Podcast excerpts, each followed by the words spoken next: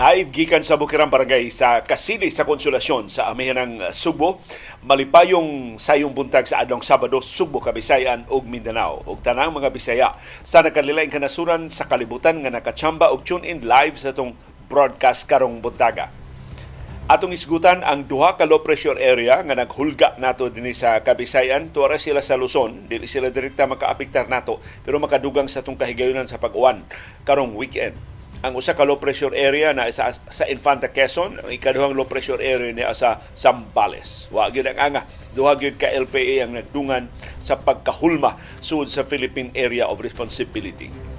Karong butaga sab ang maayong balita mao ang pag us-us sa presyo sa lana sa merkado sa kalibutan ug gitag ng pag-us-usab sa presyo sa lana sa atong mga gasoline stations diri sa Subo ug sa babahin sa Pilipinas. Pero nga bituya sa us-us but us-us nevertheless. Naningil na si Senador Chis Escudero sa Bureau of Customs nga nung wa pa may bisan usa nga napasakaan og kaso sa pagpang-ismagol sa mga produkto sa agrikultura. Nga daghan naman kay ni mga bodega girunda ang customs o pulos ilang gideklaran nga smuggler ang nagduma sa mga mga bodega maton ni Senador Escudero, example ba ni og krimen nga way mga kriminal? Anong wa pa mong ginakiha hangtod ning higayuna sa administrasyon ni Presidente Ferdinand Marcos Jr. sa ilang pagsigi o pasangil sa rice cartel. Karong butaga sab nagpabiling ubos sa itong bag mga kaso sa COVID-19 diri sa Subo ug sa Central Visayas ug sa tibuok Pilipinas. Ug wa ni nato mahibaw eh, dunay subuanon nga pupil taga Danau City nga gikuyog si Vice Presidente Sara Duterte Carpio ngadto sa iyang biyahe sa South Korea. Mato ni Carpio iya kunong gipakita nakalilain ng mga bata iyang dadon matagkaroon og unya aron pakiton giunsa niya pagtuman ang iyang trabaho pagka Vice Presidente. Maayo bang ehemplo sa atong kabataan ang atong Vice Presidente? Di ka mo mag, magdako ni mga bata si bako mahimo mga botangero o mga botangira kung pakiton sa aktual nga lihok sa atong VP.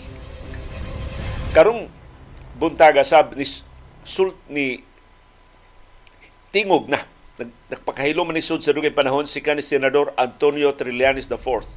Wa siya kapugong siyang kaugalingon. Pag tubag sa pasangil ni senador Robin Hood Padilla nga mas daga pataka kaysa Chamba diha sa Senado nga ang Scarborough Shoal na ilog no sa China tungod sa pagpabaya sa administrasyon ni kanhi Presidente Noynoy Aquino. Pero kini si Ruben Hood Padilla ni sunod-sunod din linya ni kanhi Presidente Rodrigo Duterte. Nakarumpot daga atong susihon ang detalyado nga pagtubag ni Trillanes. Matod niya, wa mailog sa China ang Scarborough Shoal atol sa administrasyon ni Noynoy Aquino hangtod karon wa kontrolaha sa China, way puwersa ang China, wa babagi sa China, way istruktura na tukod ang China diha sa Scarborough Shoal. O kini makapakugang ni kay atong pagtuo, wa na ang China na nakontrolar sa Scarborough Shoal, naras China pasudlon ba o dili ang atong mga mangingisda. Anang giisip mo sa labing abunda nga tinubdan sa isda sa West Philippine Sea. O pagpa matuod ngadto sa China nga Pilipinas daghang aliado, ni pahigayog joint sale ang mga barko sa Pilipinas ug sa Canada. Kagahapon adlaw sa West Philippine Sea ug ang Gilas Pilipinas.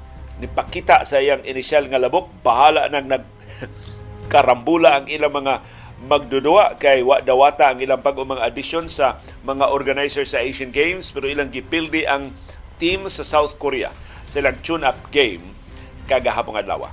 Og ang target sa Pilipinas upat ka mga medalya, upat ka gold medals ang atong gitarget na makuha sa Asian Games nga sugda na karong adlaw dito sa China.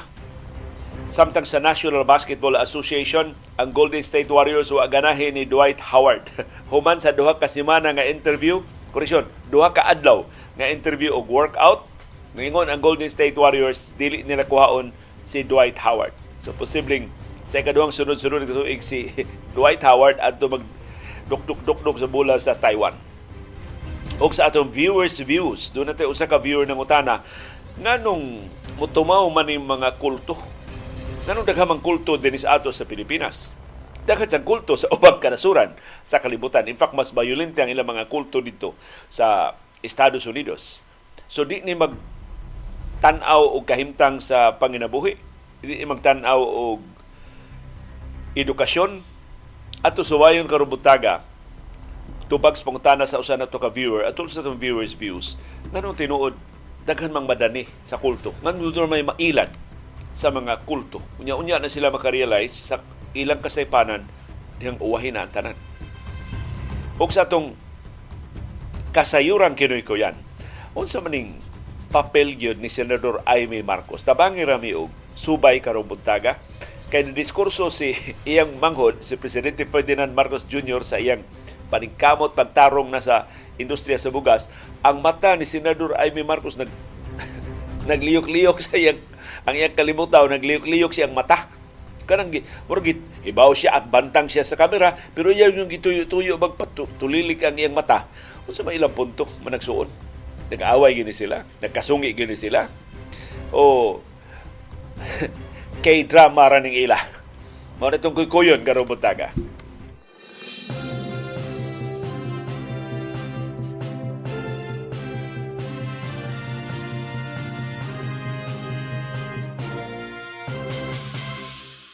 Kumusta man ang atong kahimtang sa panahon, wa gyud ang anga, di lang usa duha gyud ka low pressure area ang nagdungan og kahulma sud sa Philippine Area of Responsibility. Ang unang low pressure area na duol sa Infantas sa Quezon, ang ikaduhang LPA na duol sa Zambales. Og matod sa pag-asa, apektado ang syudad ug probinsya sa Subo ug tibuok Kabisayan ining low pressure area ingon man sa intertropical convergence zone. So mas dako ang kahigayunan sa itong pag-uwan-uwan din sa Sugbo, sa Bohol, sa Negros Oriental, sa Sikihor, sa Leyte, sa Leyte, Biliran, Samar, Northern Samar, Eastern Samar, Bacolod, Iloilo, o gumabahin sa Western Visayas karong weekend. Tungod sa hinungaw sa low pressure area sa Luzon. Matod sa pag-asa, magbantay-bantay ta, kay usahay mo kusog ang bundak sa uwan, kagahapong adlaw nagtutaligsik mi usay mo kusog sad ang uwan mo tuang nya mo taligsik na sa pagbalik pero wa gyud makakusog sa hingpit ang uwan wa tay gika-report nga mga baha sa bisan asa bahin diri sa atong syudad ug sa probinsya sa Subo. Unsa may aktual ninyo nga kahimtang sa panahon, ayaw mo pagkumpiyansa.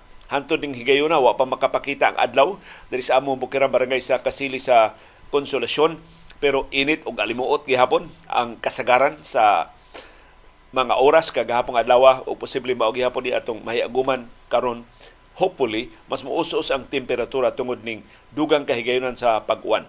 Ug usa niya sa atong pasalamatan. Dili ni ato pag-unsa sa mga rehiyon nga labing naapektuhan pero pasalamat ta wa ta maapil sa listahan sa labing grabing maapektuhan sa El Nino.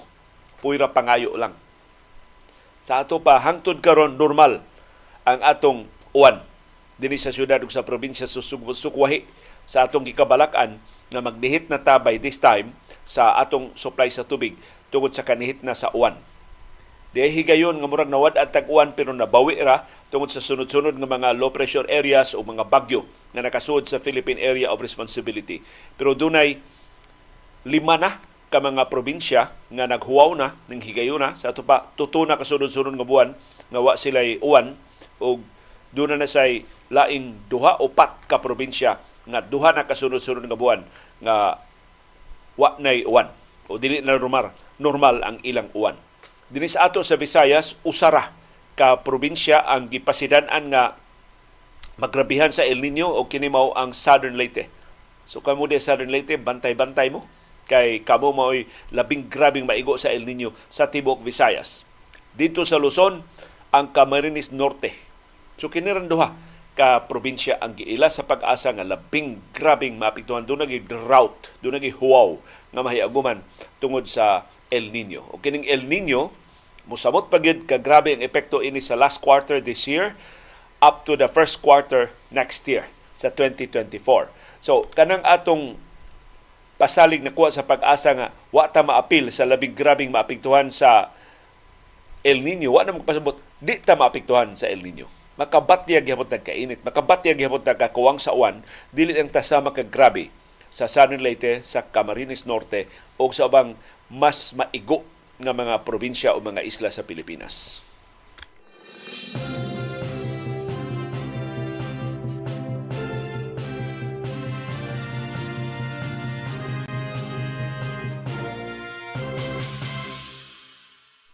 Gahapon, ako mga kaila dito sa Metro Manila, nagsige og reklamo nga grabe ang ilang visibility dito. Poor kuno kaayo ang visibility, doon na sila smog. Kada bang baga nga aso, nga mutabo na sa ilang pananaw. Ang unang pangagpa sa lokal nga mga opisyal, gikan to taal. Kaya taal ni pa bulhot man og abo og aso kagahapong adlaw. Motong gisuspenso ang tanang klase dito sa Metro Manila kay mamiligro ang mga bata atong smog o giauhag nga pagpabilin suod sa ilang mga Pinoyanan. Pagkahapon na ni-clarify ang Philippine Institute of Volcanology and Seismology tinuod dunay volcanic ash or dunay abo og aso ni utbugikan sa baba sa Taal pero wa man padung sa Metro Manila. Padung man sa kasadpan nga bahin. Ang Department of Environment and Natural Resources Dayong paniras mga opisina gahapon nangagpas nga katong smog sa Metro Manila di tugikan sa Taal kundi gikan to sa mga tambutso sa mga sakyanan. Hugawa na Metro Manila no. Kanang mag-smog na ta. Dili sa ato naman tay matawag na nga smog or fog kana bang smoke og fog tawag na og smog kana bang aso og kining abog Usay makakita na ta ana dinhi sa ato Subo puira pangayo lang. Pero dito sa Metro Manila nalukop-lukop ang Metro Manila sa smog. Nga napugo sila pag suspenso sa ilang mga klase. Pero niingon ang FIVOLX nga ang utbo sa Bulkang Taal o volcanic smog, kining gitawag nila VOG, na matiknan sa baba sa bulkan, nagpadung sa west-southwest. Sa to pa, lahi ang direksyon dili pa dong sa Metro Manila. Ang air monitoring data sa Department of Environment and Natural Resources nga pipila ka mga lugar sa Metro Manila ang nahiagom og poor air quality. Hugaw na gid kayo ang hangin. Labi na sa mga syudad sa Paranaque, Pateros o Makati. Ang pangagpas sa DNR nga ang smog nagikan sa emission sa heavy vehicular traffic way irog-irog ang mga sakyanan, na bara mga sakyanan sa kadalanan, na sige pahulbot sa ilang mga tambutso o moto'y hinungdan sa smog. Especially atol sa rush hour. Ang air quality managlahi sa naglalalain nga mga higayon o mga lugar. Mag-agad ni sa tinubdan sa polusyon o sa kakusog sa huro sa hangin. Matod sa DNR, ang air quality sa Pateros o sa Makati giklasify nga unhealthy for sensitive groups. Munang naaghat ang DNR sa pagpasidaan sa mga molupyo nga dunay respiratory diseases sa pag pabilin sud sa ilang mga Pinoyanan.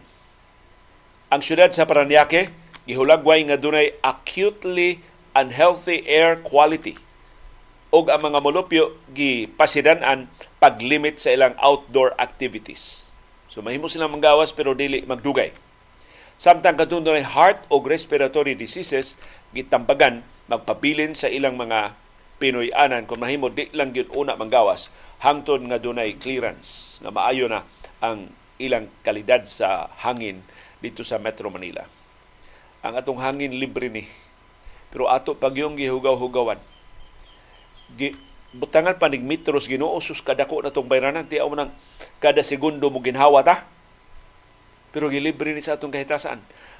Imbis atong bawsan og pasalamat, atong gibawsan og polusyon.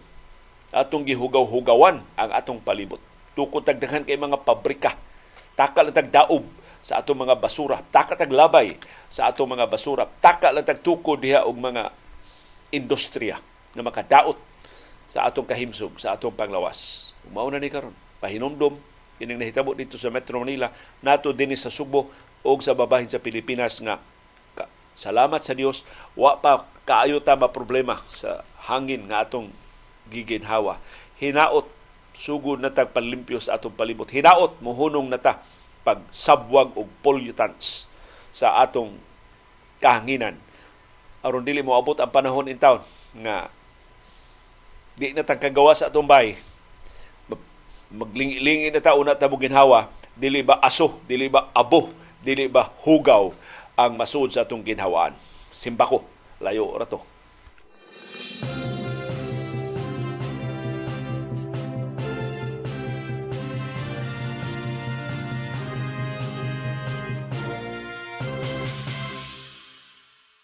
Laing maayong balita karong buntaga. Di nilain first una pa ni nga may balita nga among ikapadangat ninyo karong buntaga.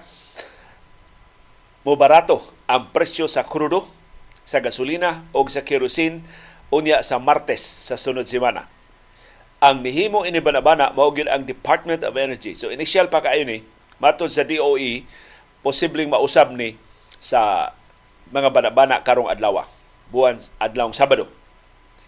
Matod sa Department of Energy, ang kinadak-an og us-us sunod semana mao ang kerosene, ikaduha ang krudo, ikatulo gamay kay us-us pero madayo madaog us-us ang gasolina. Unahon na to ang krudo, kamay mo kasagaran gigamit sa mga sakyanan pamasahero. Gitakdang laslasan og 69 centavos kada litro ang presyo sa krudo. Layo-layo ra nis piso pero dako-dako kapin 50. Bana-bana pa niya, wa pa mo usus ba ni mo saka ba ang aktual nga laslas sa presyo sa krudo unya sa Martes sa sunod semana. Ang gasolina ang pasiuna bana-bana way kausaban pero ang latest posible mo uso siya og 14 centavos kada litro. 14 14 14 centavos per liter ang gitakdang uso sa gasolina. Ang kerosene gitakdang muusos og kinadak-an 76 centavos kada litro. Ang rason ini mao ang pagluya sa demanda sa lana sa merkado sa kalibutan. In fact, pagtapos sa trading sa tibok semana, di palang gidugay, oil prices held steady on Friday but closed the week lower. Mas ubos ang presyo sa lana sa kinatibuk-an karong simanaha, pero gamay na kayong usos sa presyo sa lana. Pero samo na lang. Us-us nevertheless ang nahitabo. Ang rason, mao ang supply concerns nga nagikan sa pagban sa oil export sa Russia pero natabunan sa kaluya sa kalibutanon nga demanda. So duha ni kapuwersa ang nag-abot pagpahibaw sa Russia nga ilang iban ang ilang oil export sa mga nasod nga dili nila mga aliado misulbong pag-ayo ang presyo sa lana pero murag gihabulan og ice gipabugnaw ra sab ang pahibaw sa Russia sa mas lapad nga hulagway nga nagnihit o nag, nagluya ang demanda sa lana sa nakalilaing kanasuran sa kalibutan plus posibleng musaka ang interest rates nga mas makapaluya pa gyud sa kalibutanong ekonomiya o mas makapatidlong pa gyud sa kalibutanong konsumo sa lana. So pila magius-us sa presyo sa lana? 3 cents. 3 cents. us-us perting gamaya. Ang presyo karon 93 dollars and 27 cents ang usa ka baril. Mao ni ang closing rate sa presyo sa lana sa world market sa trading karong simanaha. Sa ato pa ni us-us ang presyo sa lana og 0.3% para sa tibuok semana. Naputol ang tuto kasunod-sunod nga semana sa pagsigi og saka sa presyo sa lana. So ang mga negosyante og lana nag-anticipate nga mo menos pagayo ang demanda inigsod na sa buwan sa Oktubre.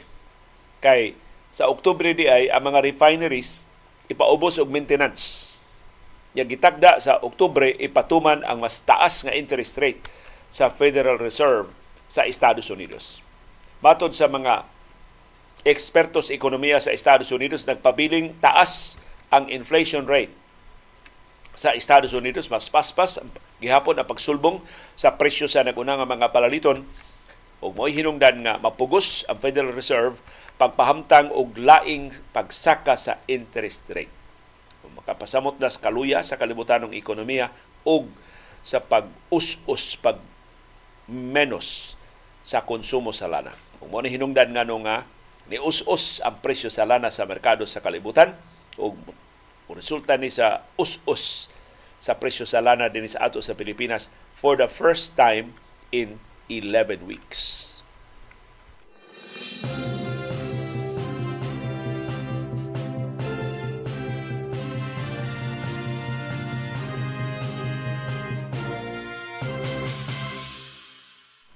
gipaningla na ang administrasyon ni Presidente Ferdinand Marcos Jr. Hain naman ang mga kaso batok sa rice cartel. Niingon ang presidente siyang ikaduhang State of the Nation address nga inihap na lang ang mga adlaw sa rice cartel pila na kaadlaw. In fact, pila na kabuan.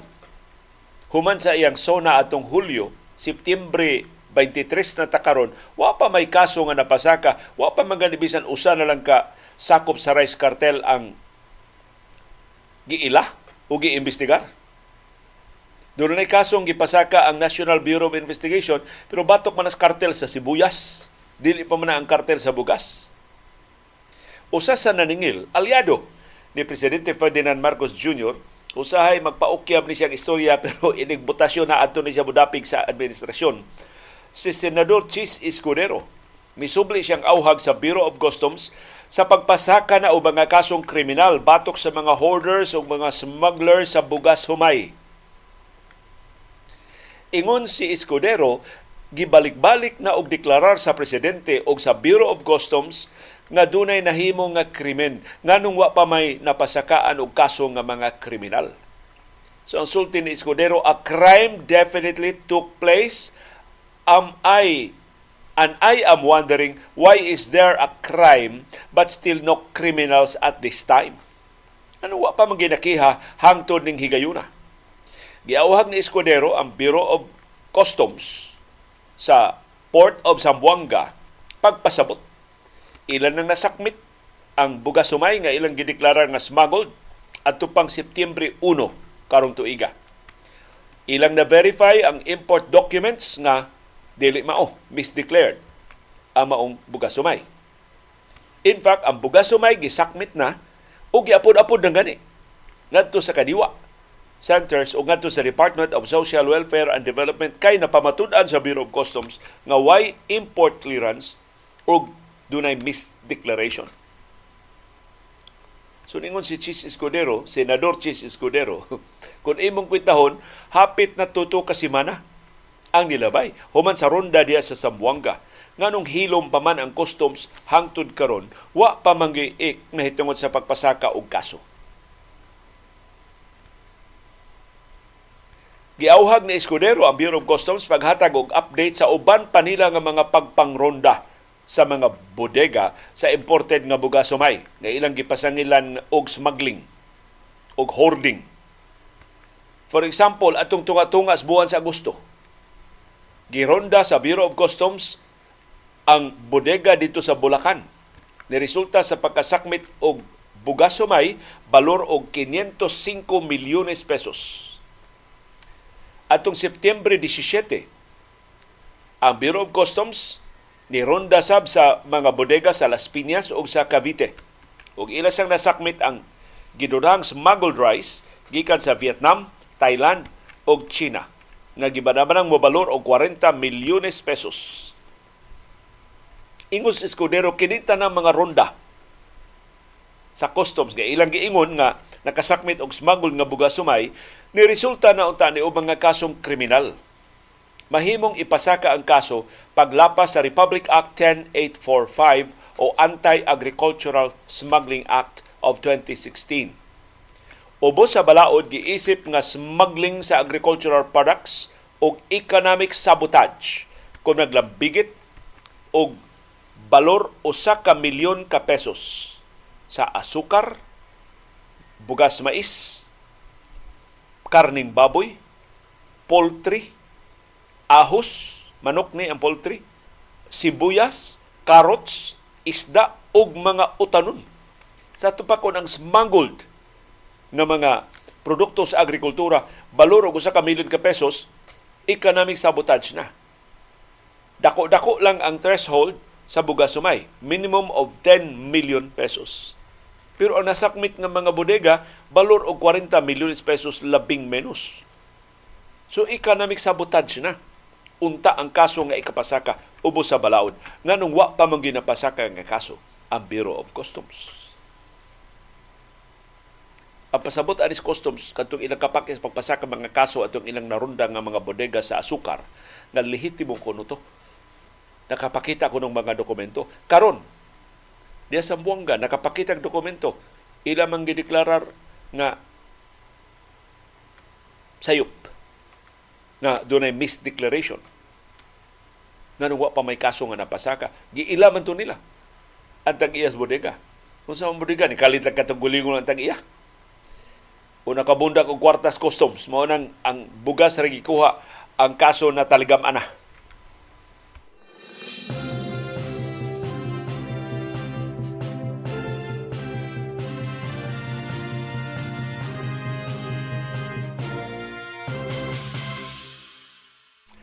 Ang laing maayong balita karong buntaga mao ang pagpabiling ubos sa atong bag-o mga kaso sa COVID-19 pero nakapintag 200. so ni saka og jutay pero within gihapon sa dili pa makapaalarma nga mga figures. Gireport sa Central Office sa Department of Health natay 212 kabag-ong kaso sa COVID-19 sa tibuok Pilipinas gahapong adlaw. Ni saka ang atong active cases ngadto sa 2,914 mao mga pasyente nga nahibilin sa itong mga ospital o isolation facility sa tibok nasod. Dinhi sa ato sa Sugbo ug Central Visayas, nagpabiling single digit ato bag-o mga kaso siyam kabag o mga kaso ang gireport sa Central Office sa Department of Health. More than 50% ang nagikan sa Cebu City, lima ang bagong kaso sa Cebu City, dunay tuto ka bagong kaso sa Cebu Province o dunay usa ka bagong kaso ato silingang probinsya sa Bohol. Way bagong kaso sa Negros Oriental, Lapu-Lapu City, wa say bagong kaso, Sikihor, wa say bagong kaso, Mandawi City, wa say bagong kaso sa COVID-19. Kumusta man ang atong active cases ni Saka og Jutay pero less than 100 gihapon. 96 ang ato mga pasyente na hibilin sa mga ospital o isolation facilities sa Sugbo, sa Bohol, sa Negros Oriental o sa Sikihor. Ang kinadaghanan og active cases mao ang Cebu City dunay 25. Ikaduha ang Bohol, dunay 24 ka-active cases. Ikatuto ang Cebu Province, dunay 21. Ikaupat ang Negros Oriental, dunay 12 ka-active cases. Ika lima o ikaunom nagtabla ang Lapu-Lapu City ug ang Sikihor dunay tag lima ka active cases ug ang ikapito og kinaiwitan o pat ang active cases na hibilin sa syudad sa Mandawi. Hinaot nga di lang gyud una tamong kumpiyansa. Kay doon na sa mga timaan sa surge sa pipila ka mga kanasuran sa kalibutan, although na naman tay tambal, na natay daghan kay mga bakuna, in fact, bivalent vaccines na ang nanggawas sa ang gipanggamit sa nakalaing kanasuran. Gawas nato nga wa paginta kapalit og atang kaugaling mo bivalent vaccines. Ni expire na lang to mga donated nga bivalent vaccines. Na atong pasiunang gigamit batok sa bag-o mga variant sa COVID-19 so di lang una gyud ta mo kumpiyansa palihog. Di lang una ta tangtang sa itong face mask sa crowded areas. Di ta mo appeal sa so, kinahanglan nga mga tapok-tapok ug tabang lagi po ta og badlong weekend ra ba karon? Ato lang hinayon ato tingog aron dili ta kakita og lalis. Batok ining wa kapuslanan nga mga kiat-kiat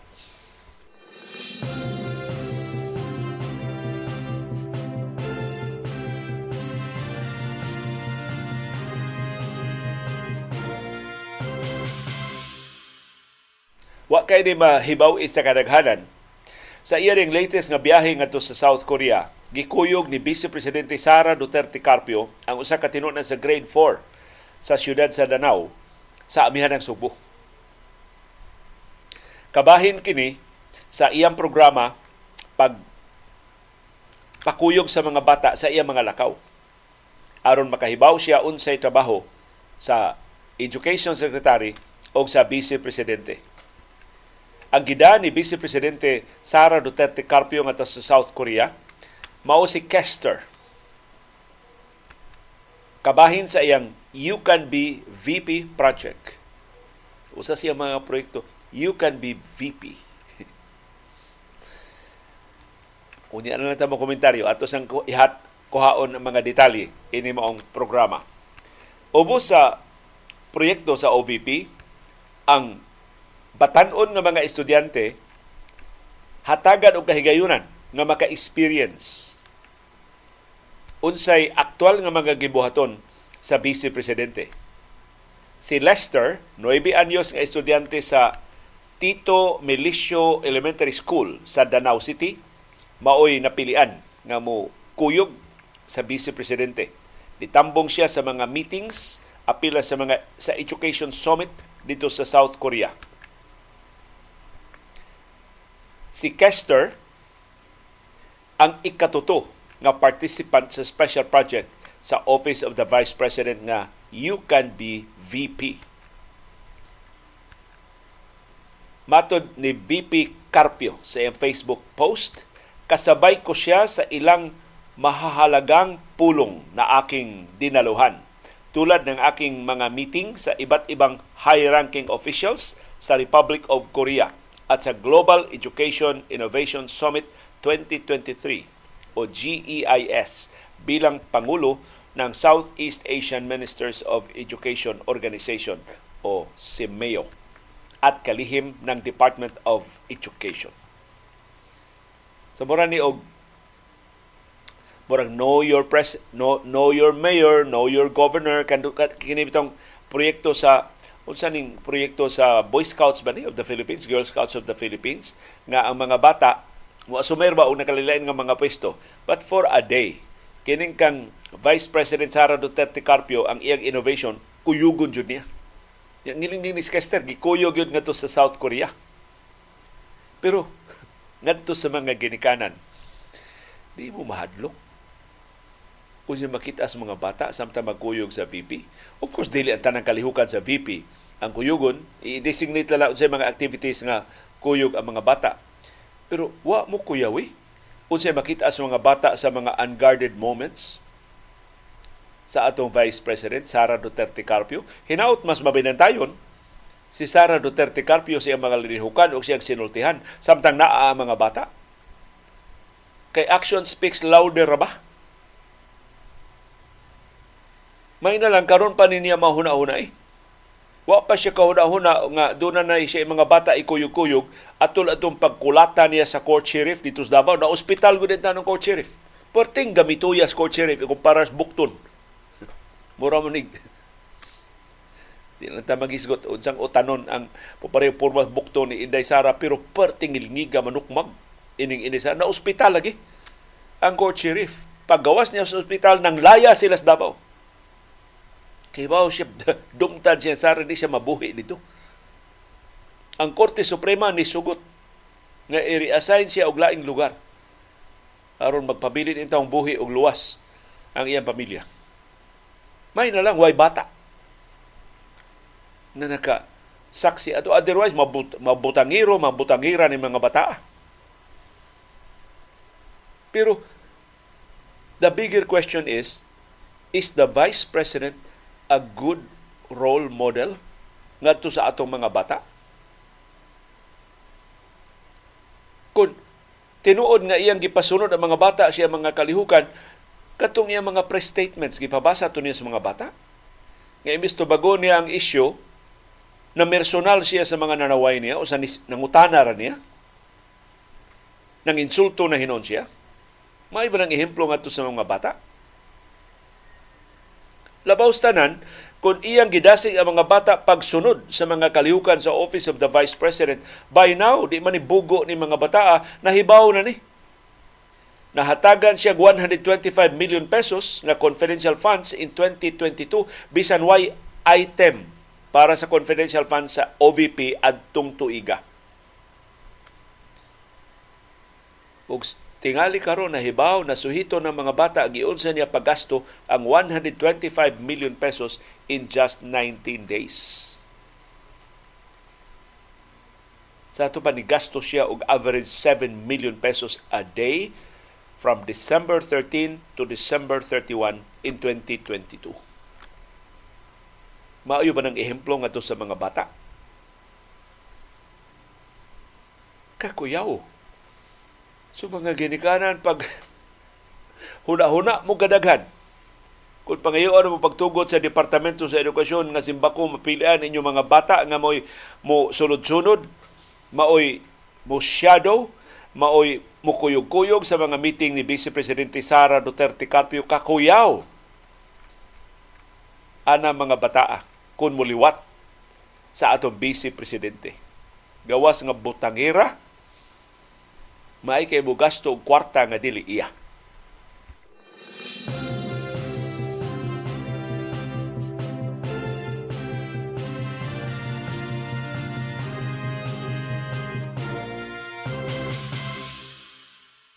Ni ay laing makapasubo nga balita.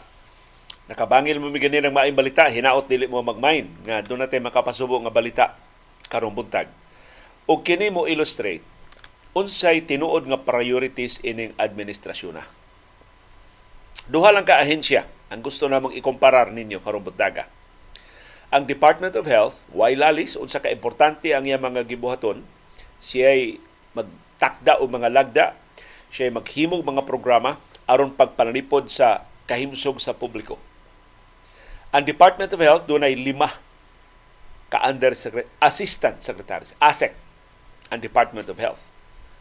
Sa pikas nga bahin, among tawgon yung atensyon sa Presidential Communications Office. Kung sa trabaho sa PCO, messaging. Pasabutan ang messaging, kung saan pagpadangat ang mensahe sa Office of the President o sa mga ahensya sa gobyerno. But mainly, sa Office of the President. Kay ginganlan ba siya Presidential Communications Office, PCO. Pila ka Assistant Secretary sa PCO? 12. Department of Health, Public Health mo iyang interest. Ang PCO, mensahe ra, propaganda ra para sa Office of the President, 12 ang Assistant Secretaries. So, bisag base lang ini, ang priorities ining administrasyon pagarpar kaysa kahimsog. Propaganda kaysa public health. Pagpahumot, pagpagwapos administrasyon pinagi sa messaging imbis pagtukod og mga hospitals, imbis paghatag og libreng mga tambal ngadto sa labing kabos nga mga pasyente.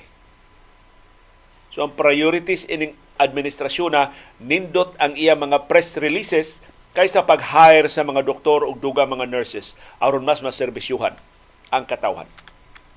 Nabisto ni binuang sa Presidential Communications Office sa dihang nanalipod sa ilang budget at ubangan sa House of Representatives.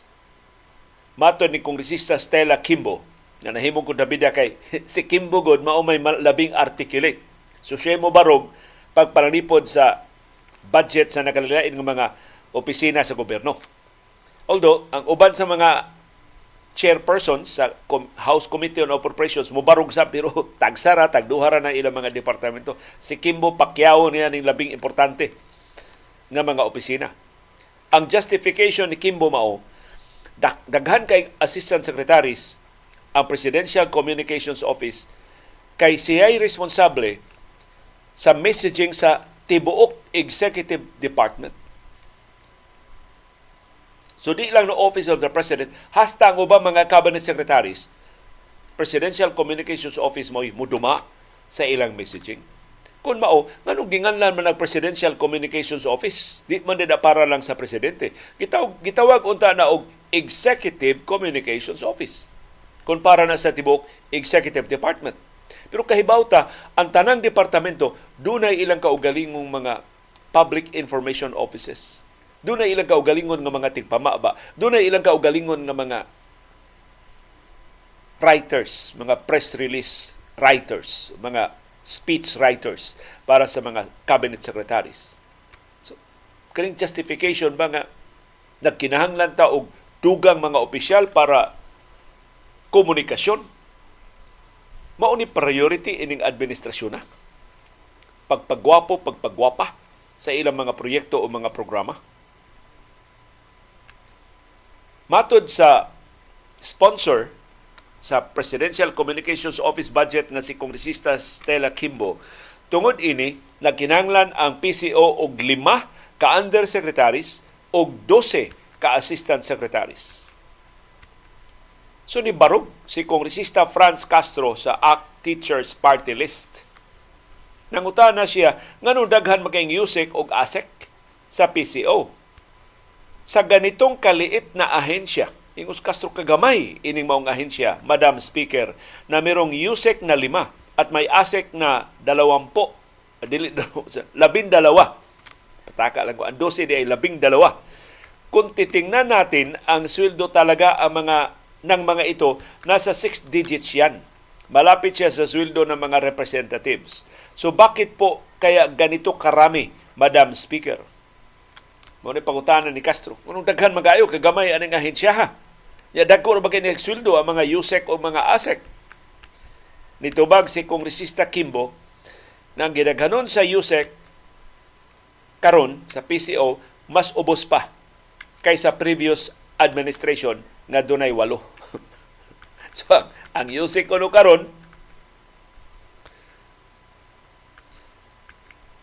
lima kaniadto walo sa Duterte administration. So improvement ta kuno na. Pero ang ASEC mo inidaghan nahimong 12. Pero tungod kuno na sa kadaghan kuno nila og mga gimbuhaton.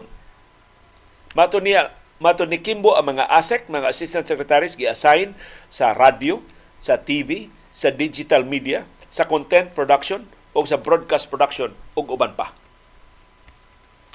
Pero ingon si Castro, nganong ang Department of Health mas dako pa kaysa Presidential Communications Office, lima raman ang Assistant Secretary.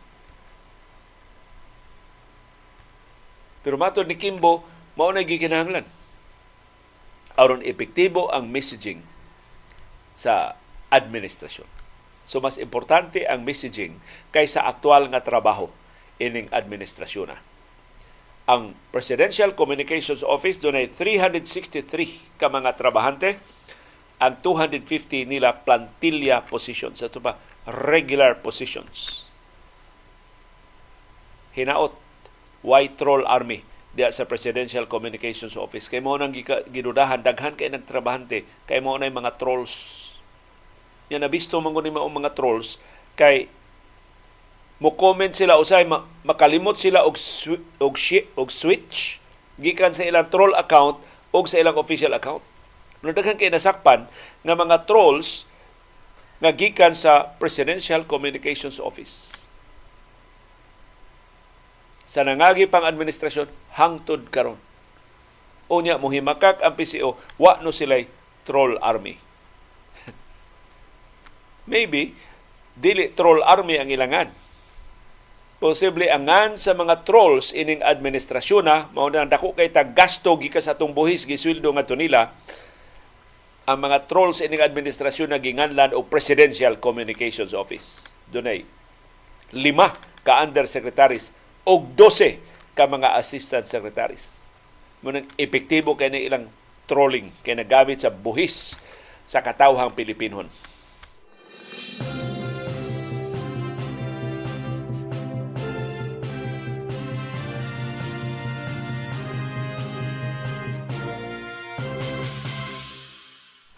Kahinumdum ba mo sa atong kanhi chairman sa Commission on Elections nga si Andre Baut Andres Bautista?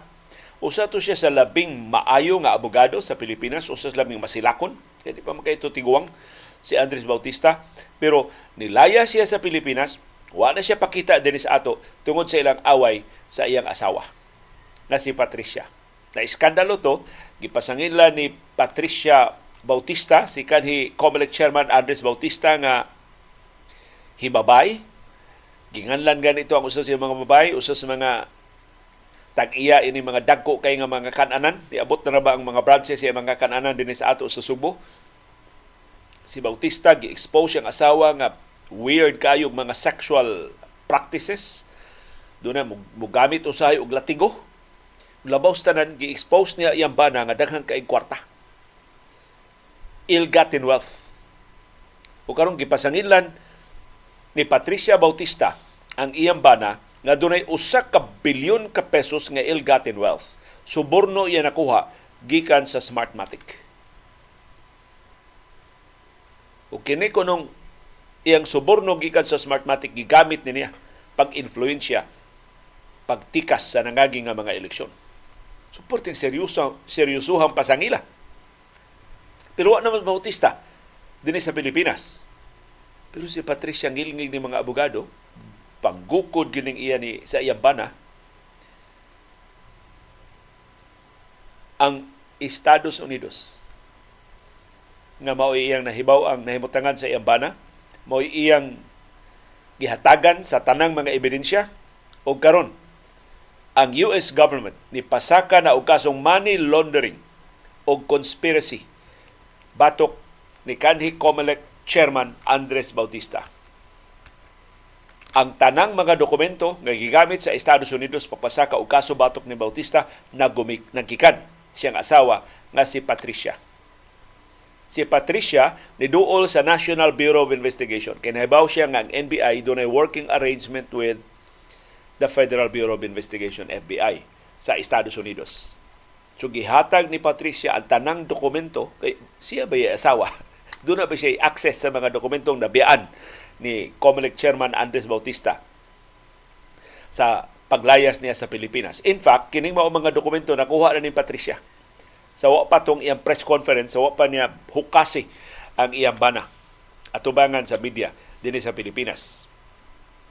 Mato ni Patricia ang ill-gotten wealth ni Andres Bautista mo balor og usa ka bilyon ka pesos. Ang mga kaso batok ni Bautista sa Estados Unidos gipasaka sa Department of Homeland Security pinagi sa Homeland Security Investigations, HSI. Ang kaso na nakaron sa US District Court sa Southern District sa Florida. Gipasaka ang kaso atong Setyembre 19. Kining mga kaso nga gipasaka sa US government gisuportahan sa mga dokumento nga gisumeter ni Patricia Bautista ngadto sa National Bureau of Investigation dinhi sa Pilipinas gipasangin na niya ang iyang bana si kanhi Comelec Chairman Andres Bautista sa pagdawat og suborno gikan sa Smartmatic. Bugti sa paghatag og multimilyones dolyares nga kontrata sa 2016 elections. So katong eleksyon nga nakapadaog ni kanhi presidente Rodrigo Duterte mao kuno tong eleksyon nga gipangwartahan pag-ayo ni Bautista ang Smartmatic nakadaog sa subasta tungod sa suborno nga usa ka bilyon ka pesos. Ang suborno sa by the way, ang Smartmatic wa nganli sa kaso. Pero wa may lain nga nakadaog og kontratas Comelec atong 2016 ang Smartmatic raman. And ever since ang Smartmatic mao'y tech provider sa atong automated election sa Pilipinas. Matod sa mga dokumento ug sa kasong gipasaka sa Estados Unidos ang usa ka bilyon ka pesos na suborno sa Smartmatic ngadto ni Bautista gipaagi sa US accounts ug overseas bank accounts sa Smartmatic. Ang kwarta nagikan sa vendor sa Smartmatic nga nagbase sa Taiwan. Sukad 2010, ang Smartmatic mo na nagduma sa teknolohiya para sa automated election system sa Pilipinas. Si Bautista ni layas ngadto sa Estados Unidos atong November 2017. Sa so, pa unom ka tuig nga nilabay. Nga wa na ikita din sa Pilipinas si Bautista kay gihulga siya impeachment tungod atong expose sa iyang asawa. Ni-resign siya pagka-chairman sa COMELEC sa wa pa makasugod ang impeachment trial pero nihimakak siya nga nakadawat og kwarta gikan sa Smartmatic. Ug bato ni Bautista, wa pa siya makadawat og kopya ining maong kaso, pero andam niyang atubangon ang pasangil sa money laundering o conspiracy batok niya. Mao na nga usas labing lisod nga kontrahon ining kalibutana mao ang imong asawa. Kay imong asawa mo nahibaw sa tanan nimong mga tinaguan apil na ang labing dunot nimong mga taras o binuhatan.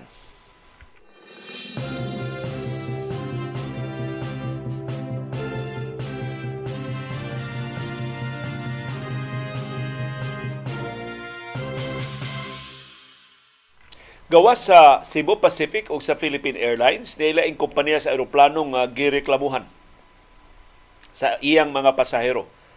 Kay hangtod karon wa pa ma dawat sa mga pasahero, pasahero ang ilang mga refund gikan sa nakanselar nga mga flights sa Air Asia. In fact, dunay Facebook page nga nat umol para sa mga pasahero nga pupariha og kasinatian na biktima sila sa kalit lang gikanselar nga mga flights sa Air Asia. Unya lahi sa PAL og sa Cebu Pacific nga inikanselar sa mga flights dunay alternatibo. Mahimo kang mo rebook, mahimo kang mo angan-angan sa imong flights. Ang AirAsia wa i-cancel na cancel gyud. Wa na kailaing kasakyan nga flight. Dunay mga claim sa refund nga tuto ka tuig na ang nilabay. Tres anyos na kini mao mga claims wa pa mabayri sa AirAsia kadugay naman ini. Kung giman ni market ning kwartaha kadako nas tubo ining kwartaha. Ang mga reklamo gikan sa mga pasahero sa AirAsia, pulos nagsentro sa ilang kalisod. Pagkuha, pagbalik sa ilang kwarta, gikan sa kompanya sa aeroplano, gipanag-iya sa bilyonaryo sa Malaysia nga si Tony Fernandez. Doon ay Facebook group gitawag og Air Asia Refund Victims ang natukod gisugdan atong April 2021 Karon doon na 6,700 members. Kasagaran in town sa mga membro ining maong Facebook group, wa pa makadawat sa ilang reimbursement gikan sa Air Asia. Usa nila ni detalye sa pait nga kasinatian sa Air Asia nga mubiyahe day kun unta sila tuwa sila sa Canada biyahe unta sila dinis Pilipinas ug sa ubang nasod sa Asia i-cancelar man ilang flights so napugo sila og book og laing flight. Cebu Pacific ang ilang nabok. Nahuman na lang ang ilang biyahe sa Pilipinas, sa Indonesia o sa mga nasod sa Asia, nalibot na lang nila ang Tibok Asia, wa pagi sila kadawat og refund gikan sa Air Asia. Ang ilang flight nag dunay upat ka adults ug duha ka bata. Air Asia mulupad gikan sa Bali sa Indonesia padung sa Manila adtong July 2022. Ang flight April 2023 unta. So karon pa unta tuiga. Usa ka buwan sa wa pa ang flight or March 2, 2023 ang Air Asia ni kanselar sa biyahe tungod sa operational reasons. Usa ka buwan sa wa pa ang flight gikanselar na. So, nahinayak naman silang take og leave, na schedule naman ilang bakasyon, nakabook naman silang mga hotels, nipalit silang bag mga tickets pati mahala sa Cebu Pacific. Ang direklamo si Antoinette Carino. Carino. Matod ni Antoine, Antoinette, until now nakabalik na kami dito sa Canada, wala pa din result sa refund. I tried chatting sa chatbot but it's so useless ug susama ang kasinatian sa ubang mga pasahero. Matod nila ang tanang social media o customer service channels sa AirAsia unreliable o why tubag-tubag nila. Laing pasahero na ingon, inikanselar sa AirAsia sa ilang mga flights, wa nay alternatibo. Tanggong na ka. As in, wa na kay laing kapilian gawa sa pagpangayo na lang og refund. Pero ang refund perting dugaya na usa sa mga pasahero sa AirAsia, di lang ako nganlan, kaya ang ko kapananghid nga akong isgutan ang iyang kasinatian. Mao sa iyang tibok niyang pamilya. Mao sa iyang gibok para sa AirAsia. Pila na sila katuig ang nilabay. Unya, magsakit nung ilang buot kay sigihan sila unya-unya sa AirAsia sa ilang refund. Pero matag karon og unya, nag-follow man kuno sila ning Instagram account sa tag-iya sa AirAsia. Magsige panghambog nga doon na siya bagong mga luho kay nga mga sakinan. Nakapalit siya og bag-o nga mga sakinan. Nakapalit siya og bag-o nga mga kabtangan. Puno masige sa sila comment ni Tony Fernandez, kining Malaysian billionaire na tag-iya sa AirAsia nga hay naman among refund. Nakapalit na daghang kay mga auto, hay naman ang among refund. Skapaita. So poporihan ni ato negosyante nga dako kay utang dinis atos Pilipinas, mga bangko na nga suko na kay wa sila mabayri pero atol sa Formula 1, lumbas mga sakinan dito sa Singapore Grand Prix dito. Nagbit-bit ang mga artista, pila kay bayad ato mga artistaha sa ilang biyahe, sa ilang hotel, sa ilang kaon ug inom ug mga lulinghayaw dito sa Singapore. So, mao ni way ikugay. Kunya ang Air Asia gidungudugo man tong napalit sa Abuitis pero gikurhian sa mga Abuitis nga wa nila palita ang ang Air Asia na kuryente adto ang Philippine Star nga gipanag-iya ni Manny Pangilinan kay sila maoy ni report atong exclusive nila nga story pero di day tinuod nga napalit sa Abuitis Group diri sa Pilipinas ang Air Asia.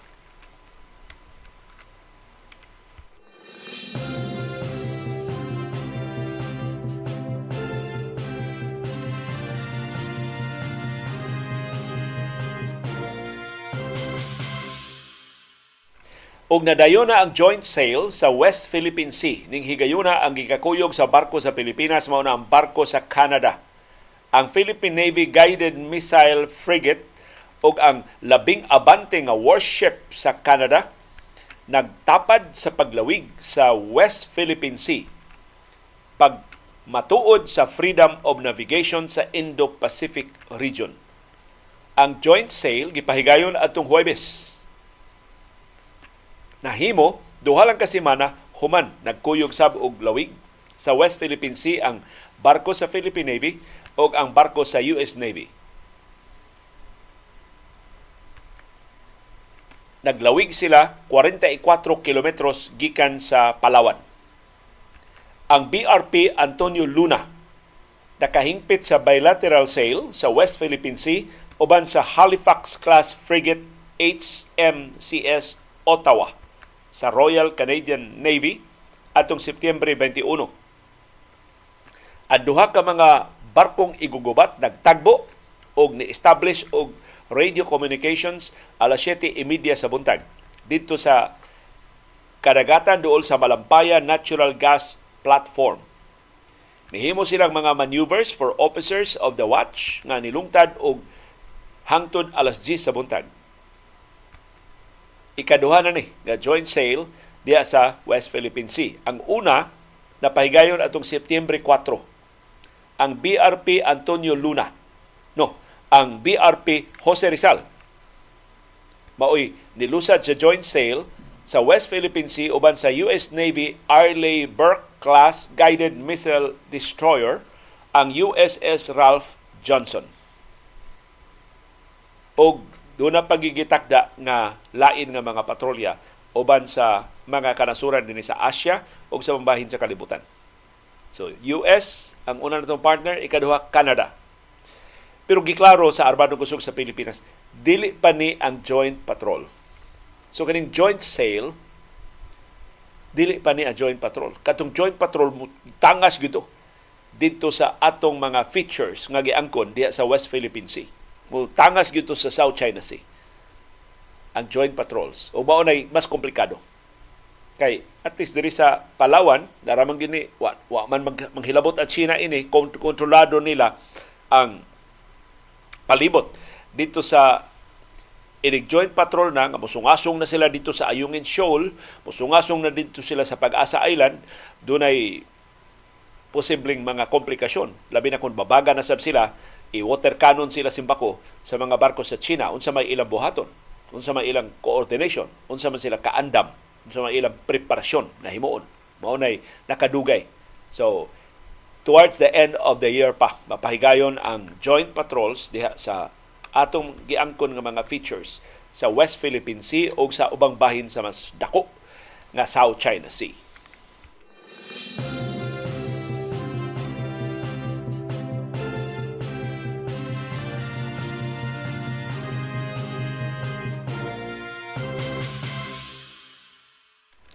og nibuak siyang kahilom taud-taud gyud siya nga wa nato mabati si kanis senador Antonio Trillanes IV wa siya kapugong siyang kaugalingon iyang gisukwahi ang pangangkon ni senador Robin Hood Padilla nga ang Scarborough Shoal na pilde sa Pilipinas na ilog sa China atol sa administrasyon ni anhi presidente Noynoy Aquino. Niingon si Trillanes sa iyang post sa Twitter, karon X na may nga Twitter. Can anybody from the Senate media ask Senator Padilla what is the basis of his statement that we lost Scarborough Shoal during Pinoy admin? Mahimo ba mga reporter sa Senado pangutan-a si Senador Robin Hood Padilla unsa ang gipasikaran? Siyang pangangkon nga napildi ang Scarborough Shoal ngadto sa China sa Pinoy administration. Nya mo ni tendencies media nga ako nahibawan, ako nabantayan karon ha Bisag unsa isultis mga politiko mo yango lang, why follow up? Why follow up question? Kini, sakto kay ning sugyot ni Trillanes, follow up pa ninyo. Unsa man yang basis? Unsa man yang gibasihan? Because these are the facts. So, wala gilista ni Trillanes ang matod niya unsay tinuod nga nahitabo. Number one, there are no Chinese ships inside Scarborough Shoal. Why bisan usa ka barko sa China nga nakasud naa sa sud sa Scarborough Shoal. Number two, there is no Chinese reclamation or base on Scarborough Shoal. Why artificial nga isla, why bisan unsa nga istruktura diya sa Scarborough Shoal.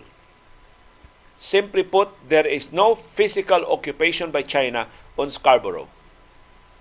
So wa okupahi sa China ang Scarborough Shoal hangtod karon. The media can verify and confirm these facts with the Philippine Navy and the Philippine Coast Guard. Number three, the Philippine Baselines Law, which I principally authored, is the official Philippine claim for Scarborough Shoal and the Kalayaan Island Group. Our claims were acknowledged as compliant when the baseline coordinates and regime of islands claims as stated in the said law were formally submitted to the UNCLOS, United Nations Convention on the Law of the Sea, Secretariat in 2009.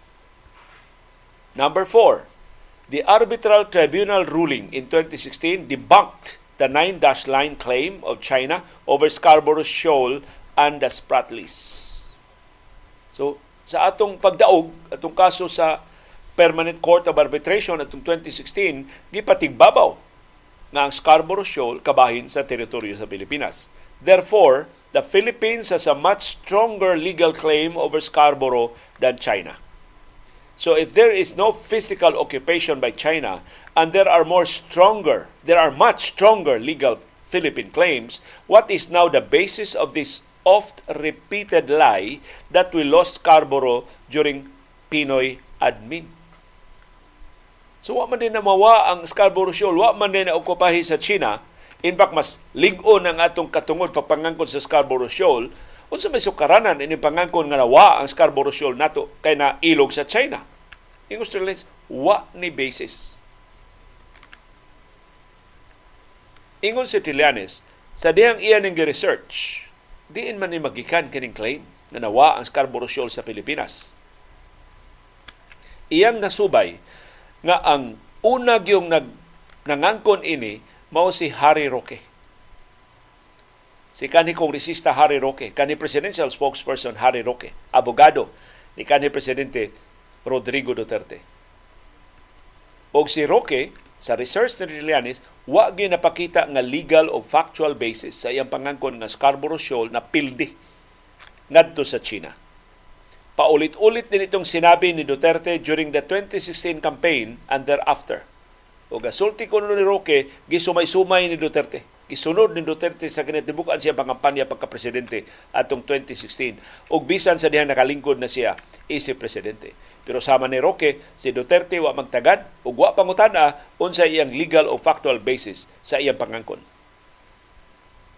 So sa diyang si Trillanes mo chairman sa Committee on National Defense and Security sa Senado, naghimo siya og public hearings 2013 ug 2015 og iyang gipangutana ang mga opisyal sa Department of National Defense sa Pilipinas kung nawa ba tinuod ang Scarborough Shoal sa atong nasod ug nailog ba tinuod sa China.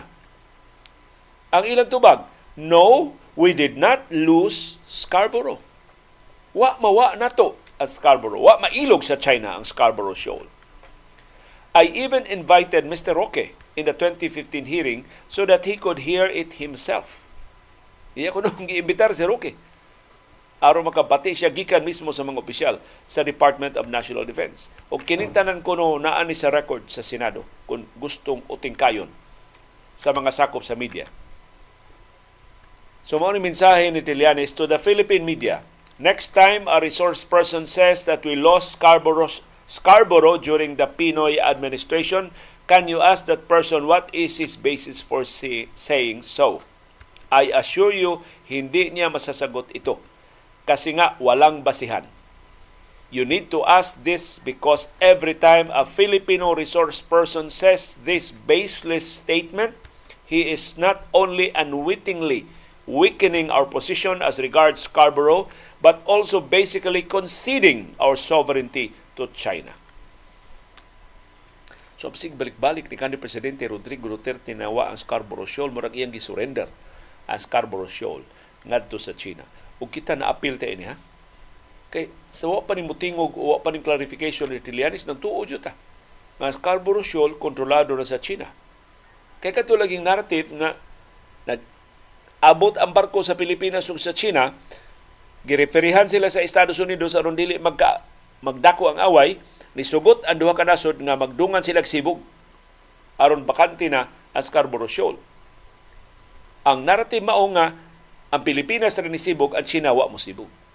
Ingos Trillanes din na tinuod. Why barko ang China nga nagpabilin diha sa Scarborough Shoal? That should be a very unpatriotic thing to do. Dili ko ni makaayo sa nasod kung ipadayon pagpakatap kini maong bakak. Finally, ingon si Tilanis to Senator Robin Hood Padilla, my unsolicited advice sa iyo ay mag-research o magtanong sa iyong mga advisors o staff bago magsalita tungkol sa mga importanteng bagay. Bilang isang halal na senador, ikaw ay kumakatawan di lang sa pula o green, kundi kasama rin sa mga yellow, pink at mga hindi bumotos sa inyo. Senador ka naming lahat na Pilipino. Nakapisos si Senador Robin Hood Padilla ni kanis Senador Antonio Trillanes IV. Ato tanawon, manghagit ra ba dinis Padilla og away? Pasuwayin niya away si kanis Senador Antonio Trillanes IV. Unsa kang ngilngig ni si Trillanes?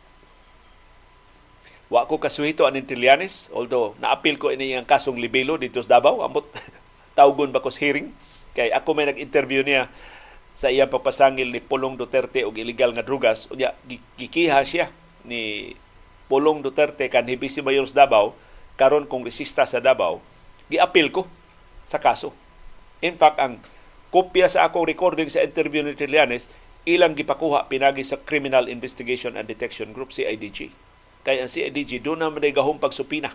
Di ka kabalibat. Doon ay gahong pagsupina o mga dokumento. Ang kapulisan mo ilang gigamit. Imbis ilang abogado balay mo request sa mga abogado sa ABS-CBN nga hatagi mig kopya wa giagis kapulisan gipatawag ko sa CIDG dito gyud sa kampo sa CIDG so kung ipatawag ko mapugos kog tambong ining ilang hearing ining maong kaso libil tuwa ra sa Davao ang kaso. Pero ang ako nahibawan ni Trillanes, unsa kang ngilngig ining iyang abilidad. Ang ebidensya, nagpabiling buhi hangtod karon katong duha kanangangkon nga mga opisyal sa Davao Death Squad nga mao'y naguna nga mga witnesses sa International Criminal Court batok ni kanhi presidente Rodrigo Duterte. Kinsa to si kanhi police officer Las Cañas o si Matubato.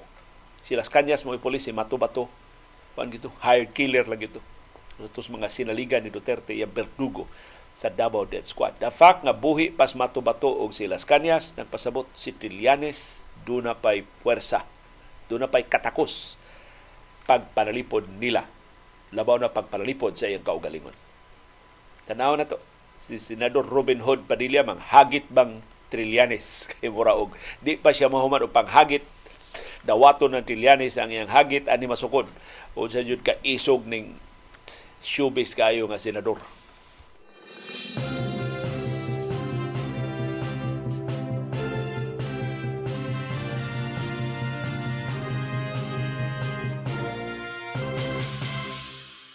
Unsay latest sa Gilas Pilipinas daog ta batok sa South Korea. Ang gipildi sa Gilas Pilipinas sa tune-up game gahapon mao ang Changwon LG Sakers sa South Korea 86 ang Gilas Pilipinas 81 ang Sakers. Ang tune-up game pangandam sa Pilipinas para sa 19th Asian Games nga magsugod na karong adlaw dito sa China. Nagtabla ang score 70 all sa dihang ang Gilas Pilipinas ni bombardiyo og 12 against 5 nga run. Nilabaw na sila 82-75 batok sa Sakers tunga-tunga sa fourth quarter. Pero ang mga Koreano wa pa mahuman, wa pa mo surrender. Ilang gilaslasan ang labaw 84-80. 4 puntos na lang ang labaw, 3 minutes ang nahibilin sa duwa.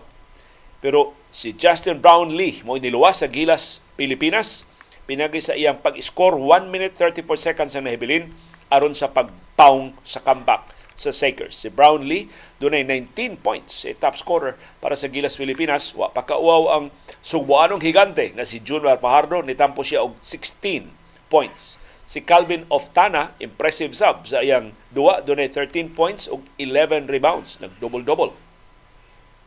Ang Sakers gipanguluhan sa ilang Amerikanhong import nga si Dante Cunningham dunay 18 points para sa Changwon. Ang lineup sa Gilas Pilipinas naglakip na sa bag-o ng mga addition sa Gilas si CJ Perez, si Chris Ross, si Kevin Alas o si Marcio Lassiter o si Arvin Tolentino. Dautan ni nga timaan pasabot wa gyud ta makadama. Wa gyud nato makumbinser ang organizers sa pag-appeal nilang Terence Romeo ni Calvin Abueva ni Perkins o ni Tautua. Ni duwa sab gagahapon sa tune-up game sila si Japit Aguilar, si Scotty Thompson, si Ans Kwame o si Chris Newsom. Ang LG Sakers gi-reinforce nilang Cunningham o ni Reggie Perry sa Egyptian nga si Asim Murray o sa Filipino player nga si Justin Gutang. Ang Gilas makikisangka unta sa Meralco Bolts atong Martes karong semanaha dito sa Inspire Sports Academy sa Laguna pero gikanselar ang sangka tungod adtong kalibog sa eligibility ilang Terence Romeo, Calvin Abueva, Jason Perkins ug ni Mo Tautua. Gipostpone sa nila ang ilang biyahe ngadto sa Hangzhou sa at, at gahapon pa unta so sila mobiya. No, karon na unta adlaw sila mobiya sa Hangzhou. Pahuway na sila human silang duwa kagahapon. Nya magpadayon sila training dinhi, mulupad sila pa sa China ugma na Domingo Pangandam sila duwa sa Bahrain unya sa September 26 sa Martes sa sunod semana. Good luck sa Gilas Pilipinas. Atubangan sa daghang mga pagsuway katamis kun ang Gilas Pilipinas Marshall sa boxing o si Clyde Mondilla sa golf. Matod ni Tolentino, ang mga laki mahangit kay sa Asian Games sa 2018, ang tanang upat ka gold medals nga nadaog sa Pilipinas pulos nagikan sa babae nga mga atleta. Apil na sa skateboarder nga si Margie Didal, sa golf player nga gipanguluhan sa Filipino-Japanese, Filipina-Japanese nga si Yuka Sasu og ni Diaz. Og ni nga karon minyo na unya si Diaz di ay mo compete sa mas bugat pa na class. So ni Saka si Hidil Diaz sa iyang kategorya. So posible makabawi no ang mga laki pinagi ni AJ Obiana, ni Yumer Marshall og ni Clyde Mondilla sa golf. Og ingon man ang mga lalaking mga atleta sa e-sports na doon na say chance nga makamedalya ang Pilipinas. Atol sa Asian Games, ang Pilipinas representahan sa 395 ka mga atleta. Pwerte naghanan na mga atleta nga gipada. Dulan upat ka gatos. Sa tibuok Asian Games, 45 ka mga nasod ang niapil. Mumarcha karong adlaw sa opening ceremonies. Naglakip sa grand total of 12,417 athletes ilugan sa Asian Games ang 481 ka gold medals sa 40 ka mga sports. Ang Asian Games sugdan karong adlaw matapos unya sa Oktubre 8. karong tuiga. Mao ni kinadak-an nga panagtapok sa mga atleta sa tibuok kasaysayan, sa tibuok kalibutan. Karpiha ining Asian Games di no? Nalabuan ini ang gidaghanon sa mga atleta sa Tokyo Olympics atong 2021 nga niabot og 11,420. Karon sa Asian Games 12,417. So mas daghan pa ang mga atleta sa Olympics. Nalabuan sa ini ang pasiunang listahan karon sa mga atleta para sa Paris Olympics next year na 10,000 pa. Pero mag-anam ba nigtubo ang mga atleta sa Paris Olympics samtang madugangan ang mga qualifiers. Ang gidaghanon sa mga atleta sa Pilipinas dako kaayo og saka gikan sa katapusang Asian Games in 2018 na 270 tura ka mga atleta ang atong gipada. Ni atong higayuna nakakuha ang Pilipinas og duha ka silver ug 15 ka mga bronze medals. Pero ang kinadak-ag delegasyon sa tanang 45 ka mga nasod mo apil sa Asian Games mao ang host country nga China gikan sa 1.4 billion nila nga populasyon ang China gitagdang mo dominar gihapon sa Asian Games. Doon na sila 886 ka mga atleta. Dulan siyam kagatos ka mga atleta ipada sa China. Mas daghan kaysa bisan asang nasod sa kalibutan. Naglakip ni sa 36 ka mga Olympic champions. Kanhi og nangagi ng mga kampiyon sa mga Olympic Games. Good luck sa Team Philippines sa Asian Games.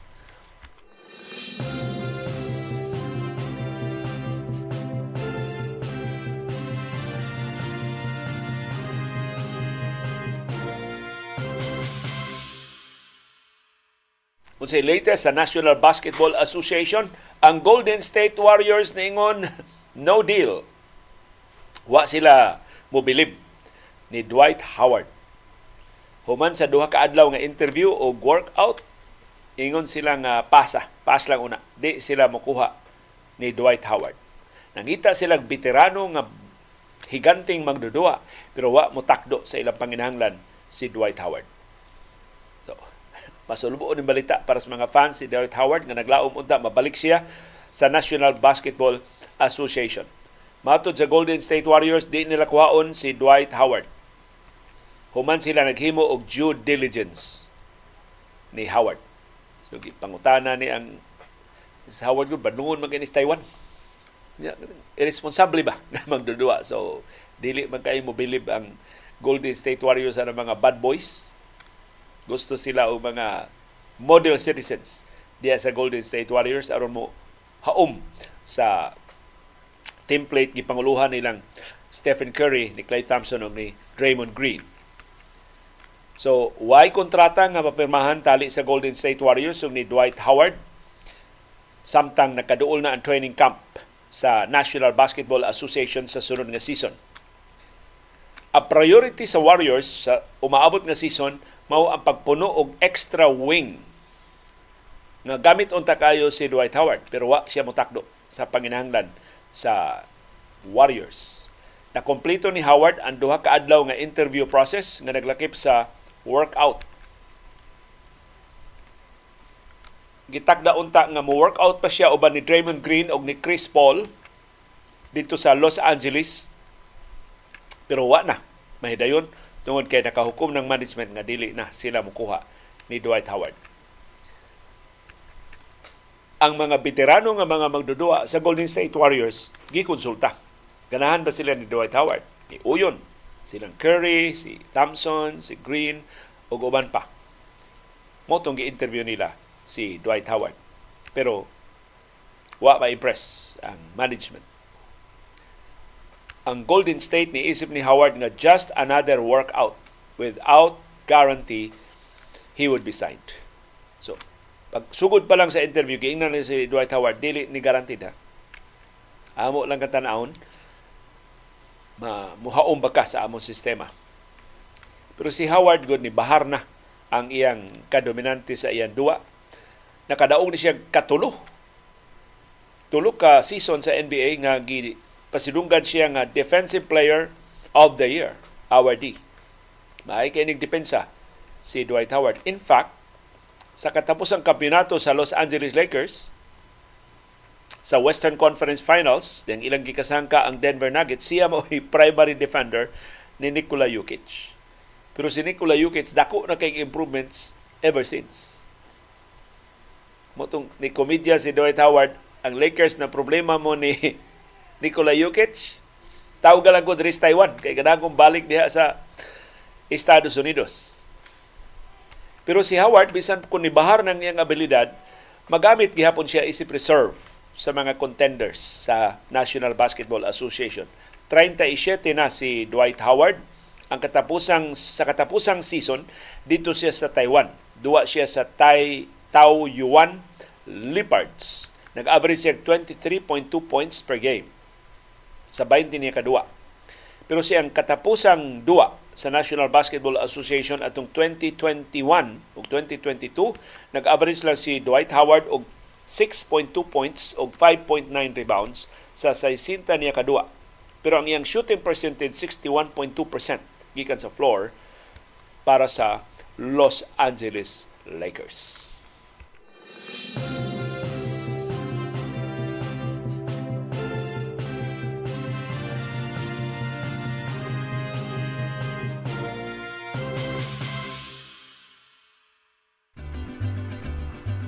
Nagkasalamat yung aktibo nga pag-apil o pagsuporta sa atong mga programa.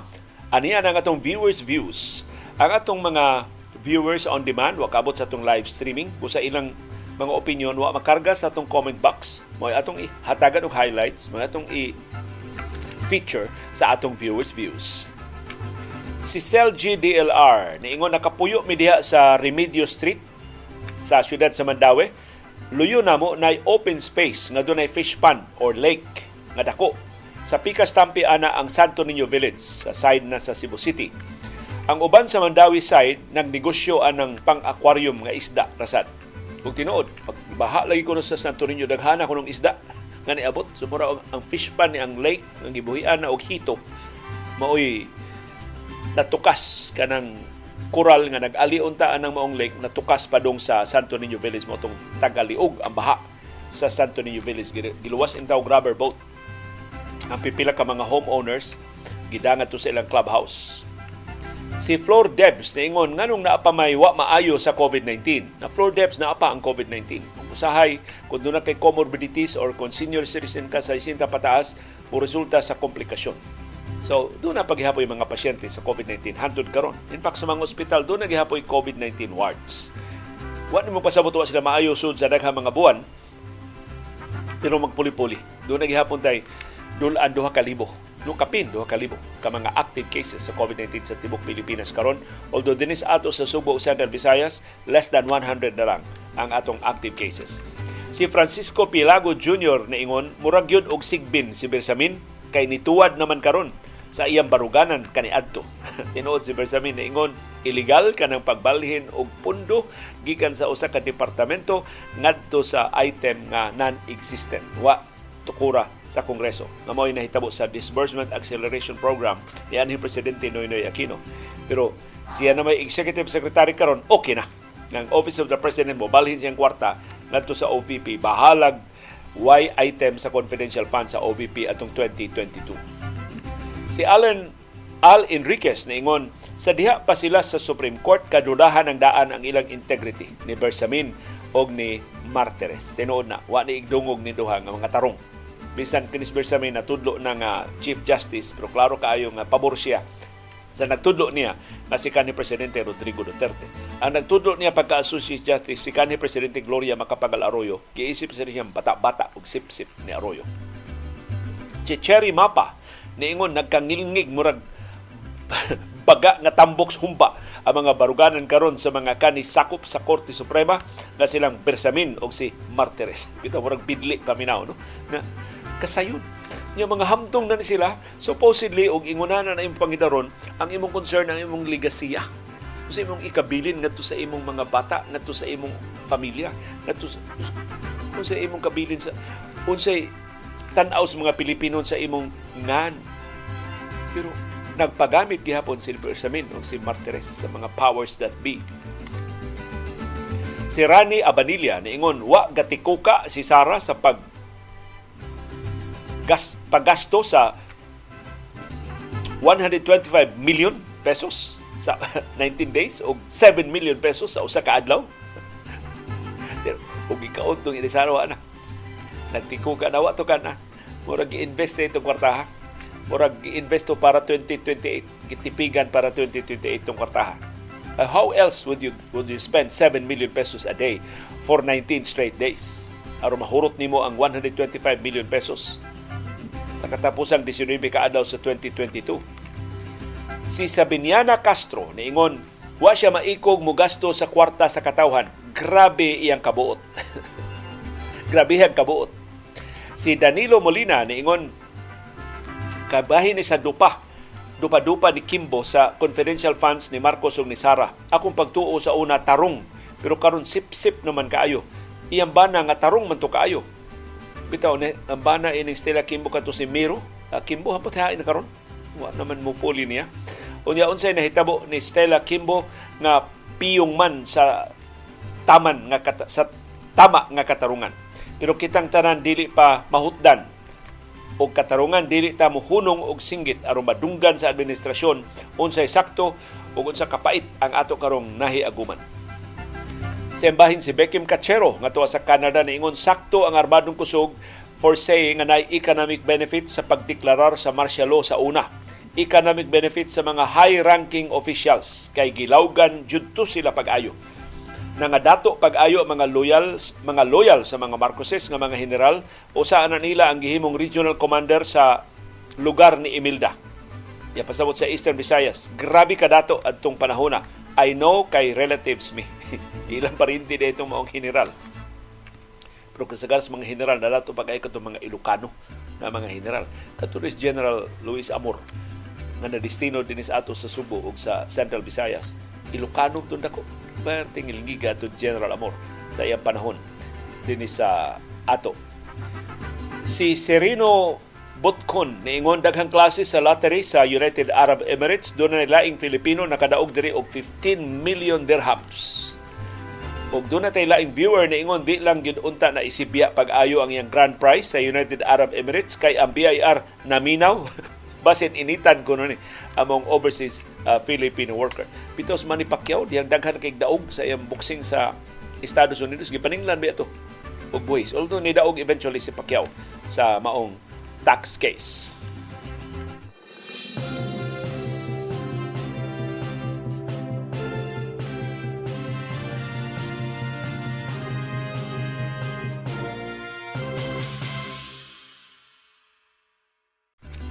Sa ikaduhang bahin sa atong viewers views, atong tubagon kining nindot kay pangutana sa atong viewer nga si Serlito Alansalon.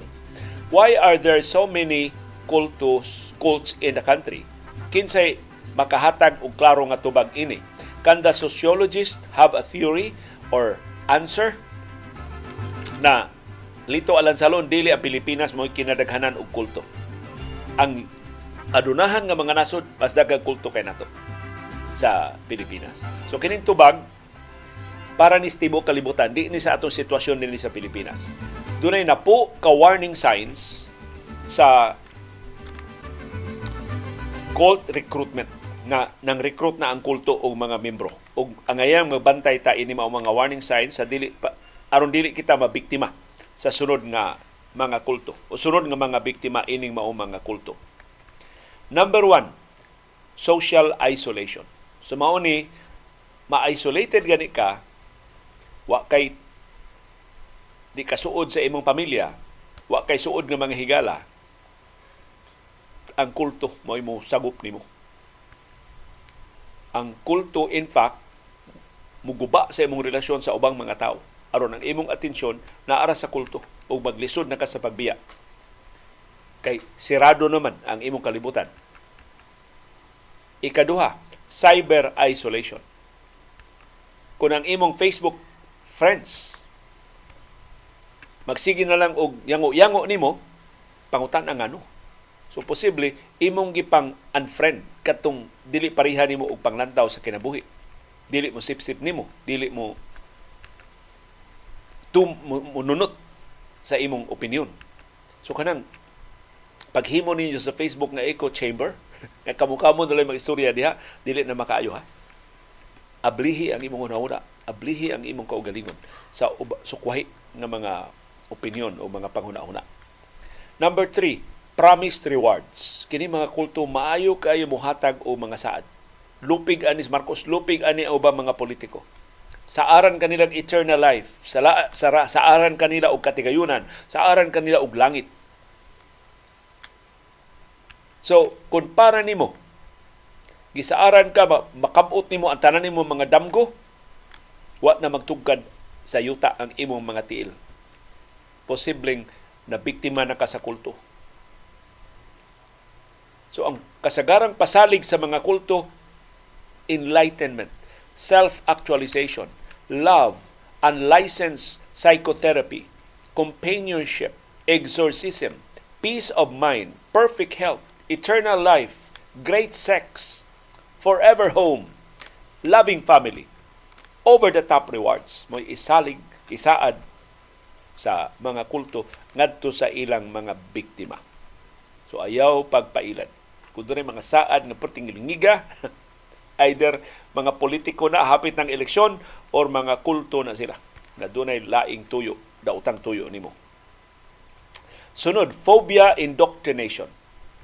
Kung kalit lang ka nga doon kay bagong nga mga kahadlok. Bisag asa ka mulingi doon kay makitaan nga mga hulga. Pagbantay. Kay ang mga kulto ni gamit sa kahadlok, ni gamit anang mga hudlat aron pagdani sa mga tao sa ilang organisasyon. Sa aran kanila og safety. Kari ka din eh. Sus, kuyaw kay ka. Atakihon ka sa inyo. Kuyaw kay ka diha. Hulgaon ka. Ari diri. Way manghulga ni mo diri. Luwas ka din eh. Og ang maka panalipod nimo ang leader sa atong kulto ngilngig kay atong leader si Senior Aguila ngilngig kay na manalipod nimo. Wa na madani na ka. Okay. gitamnan man kanila og kahadlok. Of course ang leader mo silot sa nimo kon supak sad ka sa mga lagda. So epektibo kaayo ang pag-alternate sa kahadlok ug sa gugma. Pasalig ug panghudlat. Aron mapabilin ka sa kulto. Laing rason heightened emotion kung makabantay ka nga, hilabihan ni mo ka malipayon kung malipay ka. Labihan sa nimo kasuko kung nasuko ka. Labihan sa nimo kahadlok, magkurog ka sa imong kahadlok. Posible na igo na ka, na biktima na ka sa kulto. Di na mao. Nasubraan na ang imong mga emosyon. Dili na ka makatarong upang hunahuna. So, bisag kung sa ilaw sa kulto, mutuon na lang ka. Musunod-sunod na lang ka. Laing timaan ining pagpang-recruit sa kulto, love bombing. Kanang ulug-ulugan na kapag ayo. Hilabihan nga makadaig nimo. Narcissistic manipulation ang himuon sa kulto. Kitang tanang ganahan tang daygon. Pasubraan na ganit kaog daig. Nga murag ikaw na kinangiligan na ining kalibutan, wa na. Kulto na na ang mga sakop sa kulto gispoil og attention, gispoil og affection aron nga makabatyag sila koneksyon og importansya sa grupo. Og kitang tanan ganahan ta ang gitawag nga love drug. Doon na ganit higala gana maay kay mo mudag ulog-ulog ganahan kita sige istorya. sa way pagdeklarar gusto ta mo solicit og dugang ulog-ulog.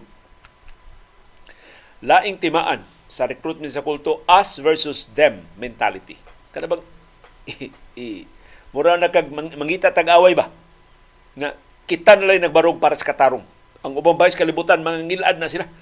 Kita na lang kitapusan nga paglaom aning kalibutan na. Mao na ganin imo panguna-una, bagbantay. Posible na biktima ng kasakulto. Ang mga kulto mag-imbento og mga kaaway aron mulig-on ang grupo. So mo kasagaran tuyo aning kulto na ibangga kas imo mga ginikanan aron di na kang balik ngadto sa imong pamilya. Awayon ka ibuwang ka sa imong mga igsuon aron di na kang balik ngadto nila. Naran ka sa kulto sunod social influence. Kung ang tanang naglibot nimo magsige na lang og puparihan na mo upang huna-huna parihan na mo upang lantaw na indoctrinate na ka sa kulto ang psychological studies nagpakita na mas lisod ang pagbalibad kung sakop ka og grupo. Kung ang ubang mga sakop sa grupo mo uyo na, mapugos alasag ka sa pagyango. Dili ka mo sa likway og ideya kung nga gisuportahan sa tibuok nga grupo. So maunay tuyo sa kulto. Nga sakop ka sa grupo, busa mo tuman ka sa grupo. Unsay gusto sa grupo, tuman ka.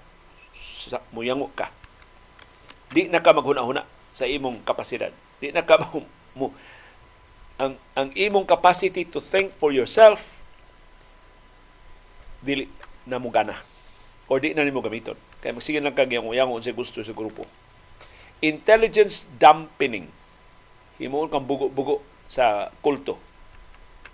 Kung para nimo kapoy na kay paguna-una maglibog na ka kung maguna-una ka pag paghimo og desisyon biktima na ka sa kulto. Kay kana mga kalihukan sa kulto sleep deprived nila ang ilang mga sakop. Dili nila tarungon o papapahuway. Tungang gabi ipukawon kay dunay exercise o dunay kalihukan. So, aron maglibog ka, aron dali ra kanilang influensya. Nya repetition. Sige balik-balik ang linya. Sige balik-balik ang linya. Ngilngig atong leader. Ngilngig atong leader. Ngilngig atong leader. Anton may makumbensir ka nga. Ngilngig ang leader. Ug daghan kay mga kalihukan nga undangon nila ilang i-discourage ang imong paghuna-huna sa imong kaugalingon. Di ka mo timbang-timbang unsay maayo unsay sakto. Uyon sugot na lang ka bisan unsay isulti sa leader sa kulto. Ug maunay pipilas mga timaan sa recruitment sa kulto. Sunod, identity disturbance. So, ang kulto mudasig nimo pag mugna og imong kaugalingon nga identity. Bag-o nimo nga identity So dili nakasakop sa pamilyang so-anso. Sakop na ka sa atong pamilya diri sa kulto. Pura ba, papaso na niya ang imong memory nga, naro ko yung mga igagaw sa Pikas Sitio. Ayaw! Niya natanan ni mo panginhanglan din eh. Ayaw na pag dito sa Pikas nga sitio. Submission og self-surrender. Maoy, idemanda sa kulto sa tanan nila nga mga miyembro. So, na mo ingon, mas dali ba mabiktima sa kulto ang mga pobre? Dili. Daghan kay mga milyonaryo, mga dato nga nabiktima sa kulto. Scientology. Katong kulto sa mga Hollywood. Gipanguluhan nilang Tom Cruise ni John Travolta o kaubanan, kulto to. Nagaplagan nga binuang tong ilang grupo. Ka, dato, kadato, ka edukado ato nila ano na biktima man sila. So, usually, ma- vulnerable ka sa kulto kung isolated ka doon na kay traumatic nga experience o niya mura kag nang luod, mura kag nahimangod, mura kag nahiubos, nakas kinaubsan nga bahin sa imo pagtan-aw sa imong kaugalingon kana na daghan na mo palapala nimo daghan kay mo ulog-ulog nimo ah, ganahan na ka sakop ng kaskulto so dili kinahanglan nga wa kay edukasyon o wa kay katigayunan tanan kitang tanan vulnerable sa kulto. Depende sa timing depende sa atong kahimtang sa panghuna-huna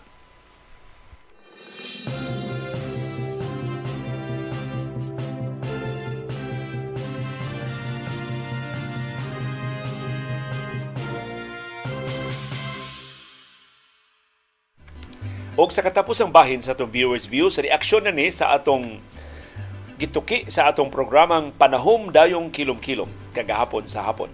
Si Jojo Alcalen. Gahapon ang atong gihisgutan ang ka mga nagsunod nga presidente sa sila pa mga presidentiable si Rodrigo Duterte o si Ferdinand Marcos Jr. nahimo na mong bisita sa kapisanan ng mga broadcaster ng Pilipinas Cebu chapter. Wa gibisan usa tiyali namon taga KBP o sa mga sakop sa, sa media nga nag-cover sa kalihukan nga nag-expect na si Duterte o si Marcos magsunod pagduma ining nasura sa atong misfortune si Jojo Alcalen sa siyudad sa Lapu-Lapu ingon haskan ang duha jud. Pulos wa katuman sa ilang mga saad sa katawhan. Pulos tanailan nilang duha. Si Sam Dapi niingon the tale of two presidents who destroyed our country and are still destroying our democracy. So sad. Si Luke niingon unsa may ilang tubag sa query nimo about sa ill-gotten wealth sa iyang father? Ang tubag ni Ferdinand, kani Senador Ferdinand Marcos Jr. pa man siya pag-interview nako sa dayon niyang diskurso namo sa KBP. Ako interview na air to sa tubag o sa mga platform sa ABS-CBN. Ang yan tubag, way klaro, ang yan ingon, uh, there are cases again, uh, filed against us. We are answering these cases. The litigation is still ongoing in our courts. And we are confident that we will be absolved. Mo niya tubag, wagi klaro. Wa sila mangawat, na sila yung mga kaso, ilang tubagon yung mga kaso, masaligon sila nga malsulto sila ininta ng mga kaso. Na, atong higay na 2014-2015, hanap pa nas gis panas ng istorya. Pero karon 2023, na siya na nagtungkaw sa Malacanang, Kuya Wanta, tinudo niya na absolutuho niya ang tibok nilang pamilya sa tanang mga kaso nga ilang giatubang. Si Nino Valdez Pinosa, mahitungod ni sa kakritikal sa mga sakop sa media karon nakita nako karon ang RMN Iloilo grabe sa bubunal sa mga politiko sa national ug local so nagdepende ra gid na sa mga angkor. Kasagaran angkors dinhi sa Cebu play safe. Kay mahadlok gukdon sa mga naa sa pwesto. Halos tanang programa sa DYRI o RMN Iloilo. Akong gisunod kay makasabot man kog hiligaynon tungod sa akong trabaho nga sige ko og biyahe Nino Valdez Pinosa o mga biyahe. Si Dan JT, iyang, iyang mensahe para ni CB. Hi CB, meet Din Din from Perth. Lumad nga taga Bato Leyte. Tanaw ko nimo kada adlaw kay makahinumdum ko sa akong lola sa una. Suki siya ninyo ni Homer.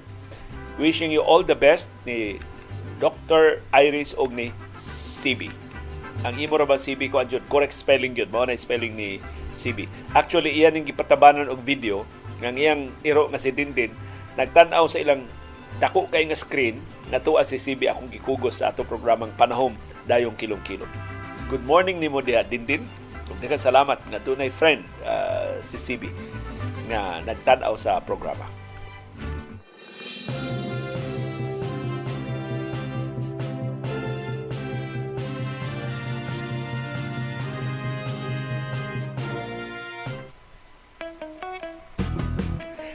Dunay daghang matang sa kasayuran. Dunay kasayuran pinadailang, dalirang mahibawan. Dunay sa kasayuran gitaguan, gilumluman, angayang kuykuyon sa katawhan. Kasayuran kinoy-kuyan. Naunsa man ni si Senador Amy Marcos sa iyang mga mata. Magsulirat-sulirat man sabtang maminaw sa mensahe sa manghod niya. Tinuuray bagyod nga nagkaaway ni sila duha wa siya mo bilib siyang manghod sa iyang gipatuman nga mga programa o sama sa naandan gipasakay rata sa front seat nilang duha. Atol sa interview ni Presidente Ferdinand Marcos sa mga sakop sa media, na iyang gipasabot ang iyang price ceiling sa Bugasumay dinhi sa Tua. Diha sa iyang luyo, nya nakakita, maayo man kay ni siya mutan-aw asa sila mabantang sa kamera, gituyo jud ni Senador Amy Marcos og sulirat-sulirat ang iyang mata kanang itong OA jud kay pagkasulirat sulirata. Kanang iyang mata na as disilya na as dimano na as ibabaw na as ubos gipa gi gi gipalurat-lurat gid niya. Awa lurat-lurat gi ang iyang kalimutaw ba? Murag gipalibot-libot gyud sa iyang mata. Aron makahibaw gyud ang nagtan-aw sa in, atong interview ha? Nga wa gyud siya muuyon wa gyud siya bilib sa gisulti sa manghod niya. Unsa may unsa may tuyo? Ining duha ka managsuon ilang kumbensyon ang katawhang Pilipinon nga sa ilang mga prinsipyo, sa ilang mga plataforma, wa sila magkauyon o nga dili ta ngayang mabalaka kay na built-in nga oposisyon. Ako mas musandig ko diri sa mga pagduda nga drama ra ni kang senador Aimee Marcos nga baduding sa mga polisiya. Iyong kwestiyonon usahay ang mga lagda sa ning administrasyon na yung kwestiyonon nga ang manghod ill-advise sa mga naglibot niya. Pero atol sa botasyon, either di ikita or ato botar sa administrasyon no kalimtan ang objection niya. O kadaghan ni mahitabo kung imong panidaan nga si Senador Aimee Marcos sa sinugdanan muhupot og kusganon og sukwahi nga baruganan. Pero inig botasyon na mulubay ang iyang gibarugan o muuyo na sa iyang manghod o sa iyang pamunuan. So, dunay mga pagduda na taktika ni ni ining maong pamilya. Imbinto ko na silang away-away o panagunay sa nilang duha pero kini ang tuyo mo di ang pag-ilad sa katawan kundi ang paglingla sa ilang mga kaatbang sa politika. Kaya ikay politika ng oposisyon, managana ka. mudason kas baruganan ni Amy ma-front seat ba ka? Unya, kung doon ang built-in opposition na rason mismo sa administrasyon, mag magsukwahi kunuhay ang ug mao'y mo question, mura og mawad-an og momentum ang oposisyon. Murag kanunay silang maunhan ni Senador Amy Marcos sa pagsupak sa mga lagda ining administrasyon na kay nakahibaw mandaan si Amy Marcos kanus luwatan kanang posisyon na ug siya makauna-una og luwat dihang mga barunganan pag question anang polisiya anang lagda. So sama sa naandan mura og drama ta ining administrasyon na diha mismo sa Kamara Baha atol sa administrasyon ni kanhi presidente Gloria ang minority bloc gidominahan sa mga aliado ra sab niya. Sumurog hastang oposisyon gi preempt na nila o dunay sukaranan ang ato mga viewers nga mangutana unsa may plano sa oposisyon para sa mga eleksyon nga umaabot pa. Doon na pa ba sila plano sa paglusad sa ilang mga kandidatura o isurrender na lang nila ining administrasyon tungod sa popularidad nila. Pero kabahin maguni sa mind conditioning sa troll army nga ilang gi palihok sa daghang katuigan. So karon mo ra og wa na gitay bisan gamay na lang paglaom sa kausaban. Kay bisan asa ka mo minaw, bisan unsay imong mabasahan, pabor man. Mo pabor man sa pamunuan. Ura man og ang kinabag-an sa atong katawhan na sold out ining ilang kahiwian. Bisag unsay mga pabadlong nga ilang pasugdahan, murag nguyang-uyango raman ang ang kadaghanan So unsa man tinuod ang kapuslanan kung padayon tang muhupot og sukwahi nga baruganan. Di ka maayo nga manghilom lang una tang tanan. Unya na ta mo saba-saba pagbalik kun doon nay mas dako nga kahigayunan nga makapili na ta og mas tarong nga pamunuan. Pero kung muhunong sabta sa atong pagpakabana, kinsa man mo badlong ining ilang pagpataka kung mo mangyugpos na lang sa pagbalik isip katawhan, kinsa pa may mubantay sa atong buluhisan. Kinsa may mubaraw sa ilang pagtulis atong nasunong panudlanan. So bahala na ko way kapuslanan ang atong pagpakabana. Bahala na ko ang atong gipangandoy o gitinguha nga mas maayong pamunuan, mas maayong administrasyon, mas maayong ugma. Tingali wa pay paglaom, wa pay timaan nga sa panghun nga maatong madani ang kinabag-an sa ilang mga panghuna-huna. Pero ang katarong dili gyud ang ayan nga mo hagsa ang mga bakak kinahanglan ato gyung hingpit nga mabangga sa dili pa ta mahitumpawak sa kalautan kining nasod ug katawhan nato pinangga. Nagkasalamat yung padayon nga pagpakabana o pagkibiso pagtugkad sa mga implikasyon sa labing mahinungdanon nga mga paghitabo sa atong palibot. Aron kitang tanan, makaangkon sa kahigayunan pag umol sa labing gawas nun, labing makiangayon o labing ligon nga baruganan. Maukad to ang among baruganan. Unsay imong baruganan. Nagkasalamat sa imong pakiguban